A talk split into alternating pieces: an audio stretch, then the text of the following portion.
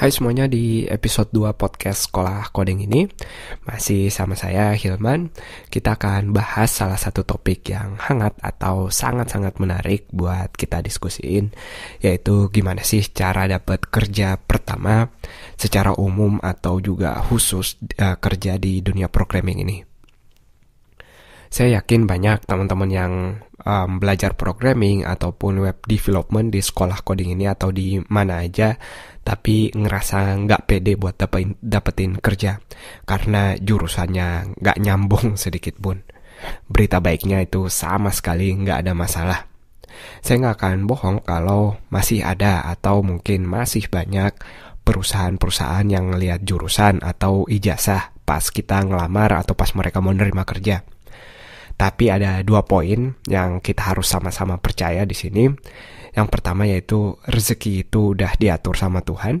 Dan yang kedua, kalau orang mau, dia akan berusaha. Kalau nggak mau, dia akan nyari-nyari alasan. Kita ke poin yang pertama yaitu rezeki sudah diatur tadi. Udah seberapa sering sih kita lihat di media-media, kita dengar dan bahkan saksiin langsung kalau orang-orang sukses itu masa kecilnya susah, harus berjuang dan seterusnya. Mereka jurusan apa sih kuliahnya? Jangan ditanya kuliah pun mereka enggak kalau Tuhan udah mau ngasih rezeki ke orang-orang yang nggak kuliah tadi terus kenapa kita masih kekurung sama pikiran kuliah gue nggak nyambung dan seterusnya. Jadi jangan sama sekali ngebatesin pikiran atau diri kita sendiri. Nyambung ke poin kedua nggak ada cerita-cerita orang-orang sukses yang dia habisin waktunya sama males-malesan mereka mungkin nggak kuliah di universitas secara formal, tapi mereka kuliah di kehidupan ini. Mereka belajar dari sehari-hari. Dia belajar dari pengalamannya, dari apa yang mereka bikin salah, uh, apa yang bisa bikin mereka upgrade skill atau kemampuannya. Mereka sama sekali nggak pasrah, apalagi nyalahin keadaan. Terus um, buat teman-teman yang lagi belajar programming, web development atau skill apa pun, langkah konkretnya apa? Yang pertama uh, ada tiga. Yang pertama belajar. Kalau belajar aja udah males, mohon maaf, jangan marah atau jangan nyesel kalau 6 bulan, setahun atau dua tahun lagi kita bakal bener-bener uh, nyalahin diri kita sendiri, kita bakal nyesel kalau kita sama uh, sama sekali nggak improve, nggak upgrade. Kita sama dengan setahun yang lalu atau mungkin kita sama dengan dua tahun yang lalu. Makanya mulai dari sekarang belajar yang banyak dan poin penting yang selalu saya tekenin sabar pas belajar karena emang belajar sama sekali nggak gampang. Nanti kita sendiri yang bakal nikmatin hasilnya.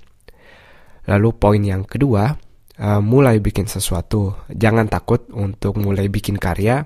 Contohnya kalau teman-teman belajar web development, mulai bikin website. Jangan berharap kalau pas kita bikin pertama langsung websitenya jadi bagus.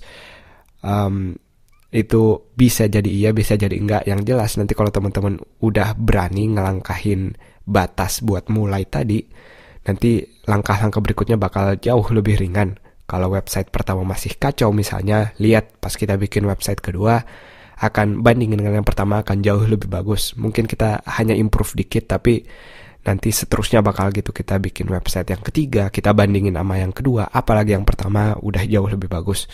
Jadi poin yang kedua tadi mulai bikin sesuatu jangan takut.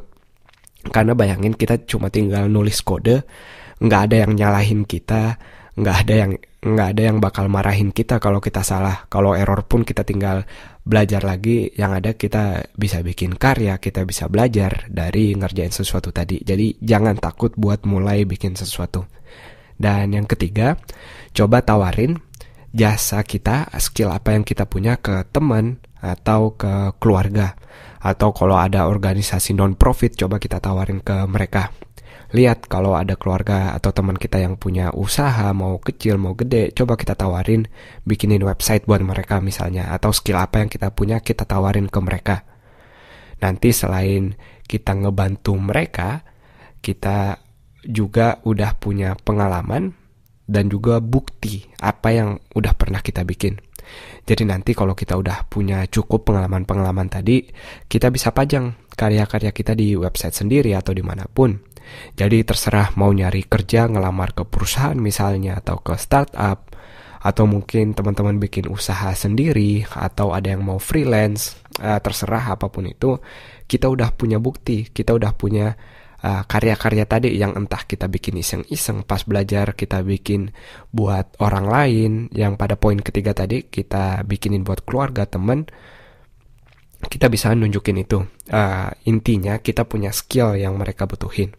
Selama kita jujur dengan tegas, terus kita pede nyampainnya, kita kasih tahu skill apa aja yang kita punya, apa yang bisa kita tawarin, insya Allah pintu-pintu tadi akan kebuka. Karena uh, pada dasarnya perusahaan-perusahaan tadi sama sekali nggak butuh ijazah kita.